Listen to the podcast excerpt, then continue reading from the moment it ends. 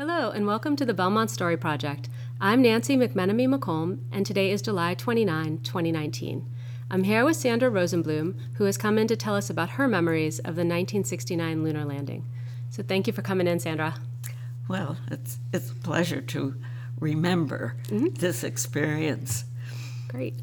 So I just wanted to start with uh, letting you say a little bit about yourself. Well, I've, I'm a musician, one of the founders of the Powers Music School in Belmont. Uh, I'm now a musicologist. Before I was more a teacher. Uh, I'm a pianist and an early piano player. And I know your memories of the 1969 lunar landing have to do with a trip that you took overseas with your husband. Um, so, can you tell us a bit about that? My husband was interested in the computer typesetting of non Roman based languages. And that's why we were on our way to India.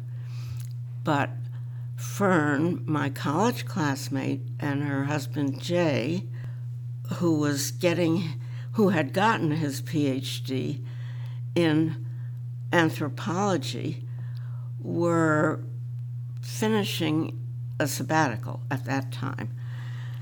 And And where were they? they were living in Bangkok, but the village in which they had lived for a couple of years at a time and which they had been going back and forth to study was called Sagatiem.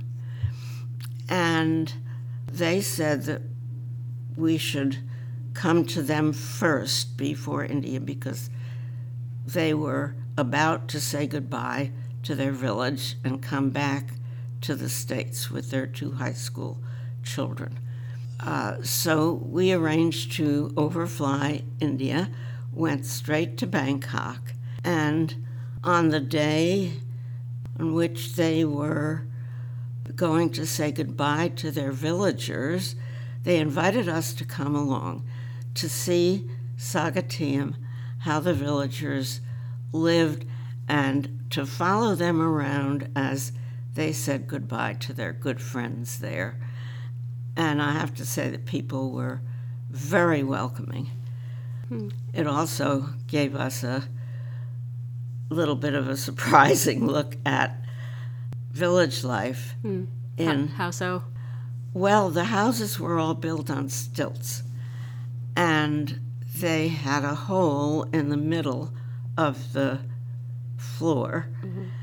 and they put their food slops down the hole, and the animals, their animals, lived underneath the house and ate what they put down. Right. So, kind of an economical setup, but Yes, but surprising to us uh, who had come from Belmont.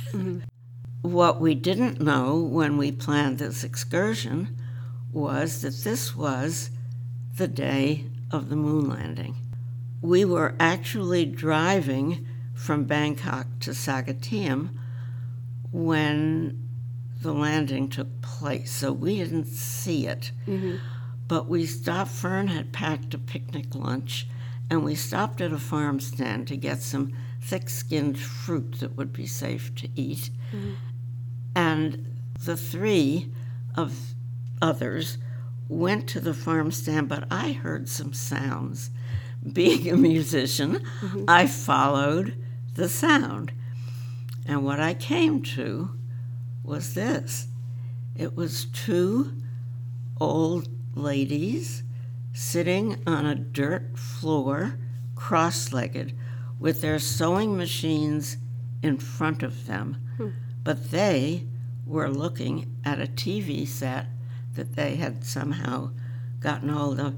They were looking at the moon landing. oh, wow. It was absolutely amazing. And so we we had a lovely picnic lunch by the side of the lake Yeah. and proceeded to Sagatiem, which was in full holiday mode. This was a very exciting day for them. Um, the children were all dressed in their best, and everyone was in a holiday mood. And uh, our friends were, of course, completely fluent in Thai. They and their two children not only spoke, but they read and wrote Thai. Um, so Jay was Jay and Fern were our translators, and one of the questions that the priest asked my husband was why the men who walked on the moon did so in such a funny way, as as if they were kind of hopping Right, right, along, right. and there were a few other questions like that. Do you remember what you said? I didn't say much No. because Yeah. it was my husband who was answering Okay. the questions. Uh, then they took me to see the old older folks' house, mm-hmm. the the people who no longer could live by themselves or didn't have family to live with. And they had a very, very nice setup to care for their elderly, and they took me in and and showed me, and people stared at me because this was an out of the way village, and they didn't see many white folks except our friends. And I was interested to see huge sacks of rice uh, marked from the USA mm-hmm. under the aid AID program, I guess. Mm-hmm. Uh, Fern had set up a library. Hmm. One of the things she did while Jay was doing his studying mm-hmm. of village life. So they did have a library. Their medical facilities were by bike from somebody whom they to whom they could get word if somebody needed help. Um, midwives did most of the work, Yeah. but they were displaying American flags, and the children were very interested in in watching what they could see on. The village had rented a TV set. Oh, I see. So they knew it was coming, and So they knew it was coming. They had watched. yeah. Uh, they actually saw more than we did, so I was right, happy to see the film back here. Right, right, right.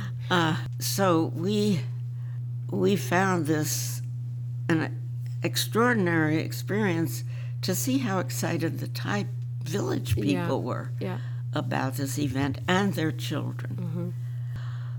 Then we left Bangkok and went to uh, where did we go first? Oh, first we went to uh, the capital of no, not the capital. We didn't go to Delhi first, but when we got up to Delhi, we uh, saw cows in the streets, cows walking into the banks, any place they wanted to go. Yeah. It was quite a different scene. Then President Nixon decided he wanted to come to greet the astronauts when they were brought ashore. Oh, so they they landed somewhere near India, off the Well, coast. Well, they landed in the Pacific Ocean somewhere. Okay. And they brought Nixon, I forget where they brought him, but this is the interesting point. Mm-hmm. We, the whole hotel in which we were staying in Delhi had to be cleared out for him and his entourage completely. Oh, you were staying in the same hotel. Yes. Oh, okay. Uh, unfortunately, we were scheduled to go to Agra that day, and we were outside waiting for our driver. We were we were in Agra for one or two nights, and we watched the news people who carried in those days 1969 Yeah. very heavy equipment they were sweating bullets Yep. dripping down and uh, staggering up the steps to this hotel. We felt so badly for them. Do you mean the big cameras? Yes, kind of slung on the everything shoulder. their shoulders. Yeah. That's right. Then our driver came Mm-hmm. And whisked us away, and by the time we got back from Agra, we could get back into the hotel. But what we discovered was that for Nixon's visit, Mm-hmm. they had taken all the cows out of Delhi. Huh. They had cleaned it up completely. It was like a different place. Yep. And then gradually they came back. Came back in. Wow.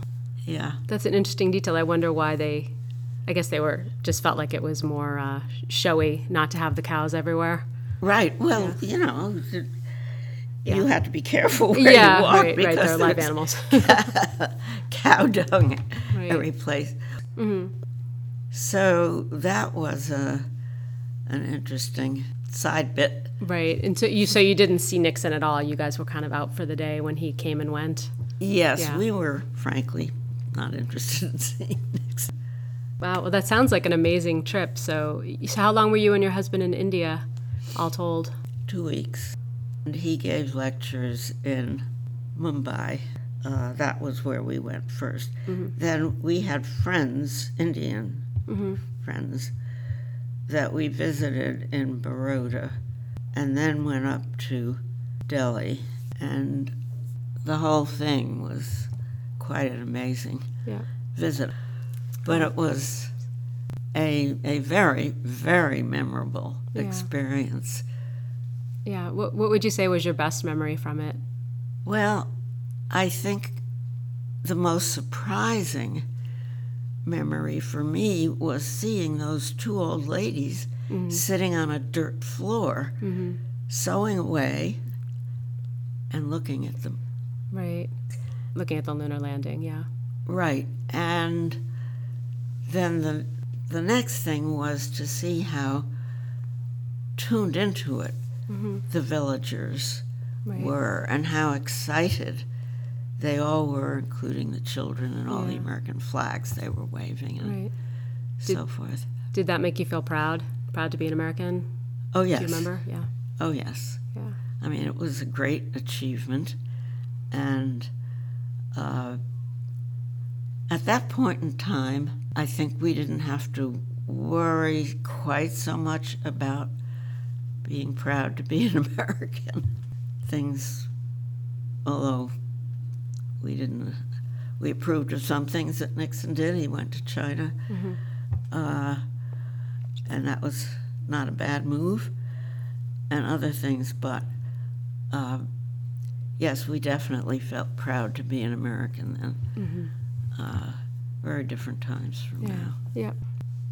So um, going back to the the lunar landing, um, you know, a lot of people have told me about what they remember of the space race. So I'm wondering if you have any thoughts or memories of that. Oh, yes. Uh, I remember clearly when Sputnik went up and how it threw certain people in America into a tizzy. Not you. Well, I was hoping we could catch up, of course. When my daughter was in fourth grade, she came home one night and announced that she'd have to go outside after dinner in the dark in front of our house and uh, count, start from a level fist and count up to see how many fists it took her to get to the moon. We said, "Oh, that's interesting." Was that before um, before the lunar landing? Oh yeah, Yeah, well before. This was after Sputnik. Yeah. But she started to be curious how far away the moon was. Well, two scientists at MIT decided that something had to be done to get science started in an earlier level, at an earlier grade in our public schools. And they decided that they had to uh, create science uh, that everybody could get their hands on without fancy labs and so on, because we didn't have them at that level. So they created a curriculum which ordinary teachers, not science trained specifically, mm-hmm. could do with their ordinary students Okay. in public school. This was part of it. This was an experiment, and it was. Don't ask me anymore. Right, how far you could get. Right. Counting your fists up. But they did develop a curriculum, And this was the seed of what developed into a much bigger, uh, developed into a, a, a nonprofit corporation called Educational Development Corporation. Hmm. And um, Educational Development Corporation now has many segments. It happens that my daughter works there. Oh, funny. yeah, it is. Uh, she works on a suicide project that's partly government funded mm-hmm. and partly grant funded. And she's been working on all aspects of suicide prediction, prevention, after effects, and so forth in many different cohorts with a group of people. Before that, she worked on a grant from the European Teachers Association. And one of the things she worked on that fascinated me was how to create a classroom in African schools in which the the uh, focus was not at all on gender, a gender neutral classroom, and that that was a, a very fascinating study that she did. Mm-hmm. So they're still in all aspects of education. It's a very large organization now. Yeah, interesting. So that and it all started back after Sputnik. It all started back after Sputnik. Yep. And then, of course, shortly after that, Kennedy mm-hmm. announced the race to the moon. Mm-hmm. What did you make of that? Did you think we would do it? Well, I thought it was pretty fantastic. Not being basically a scientist. I mean, I, I read articles, I read the newspaper, and in a very general way try to keep up with what's going on. But uh, I had no idea how complex it would be. It turns out the Soviets had landed a rocket on the moon at about the time that we landed men on the moon. Theirs was only a rocket, mm-hmm. unmanned. And they were pretty chagrined about that. We, of course, had no idea that that was going to happen, but Right. that's the way things happen. Now, our space program fell into, shall we say, the government part of the space program fell into disuse, mm-hmm.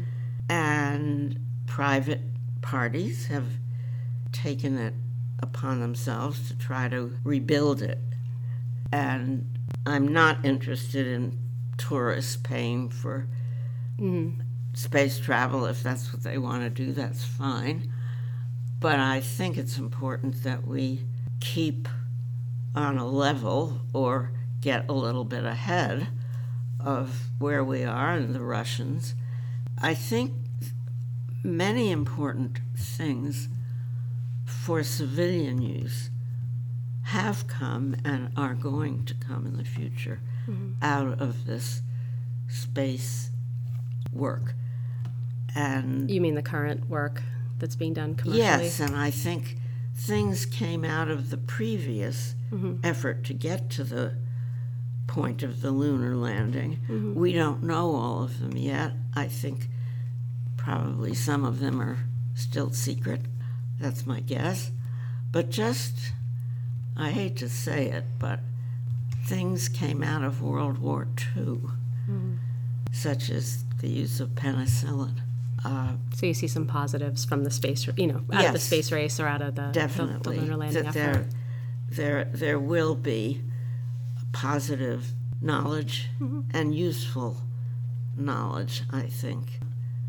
Yeah. So you'd like to see it continue for the scientific benefits Oh, that, that will come of that kind of Absolutely. I, I think we should not just stop. I think that's cutting off our nose to spite our face. Yep, I understand.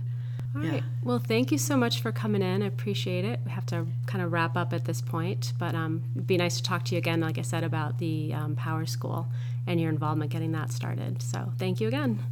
You're entirely welcome.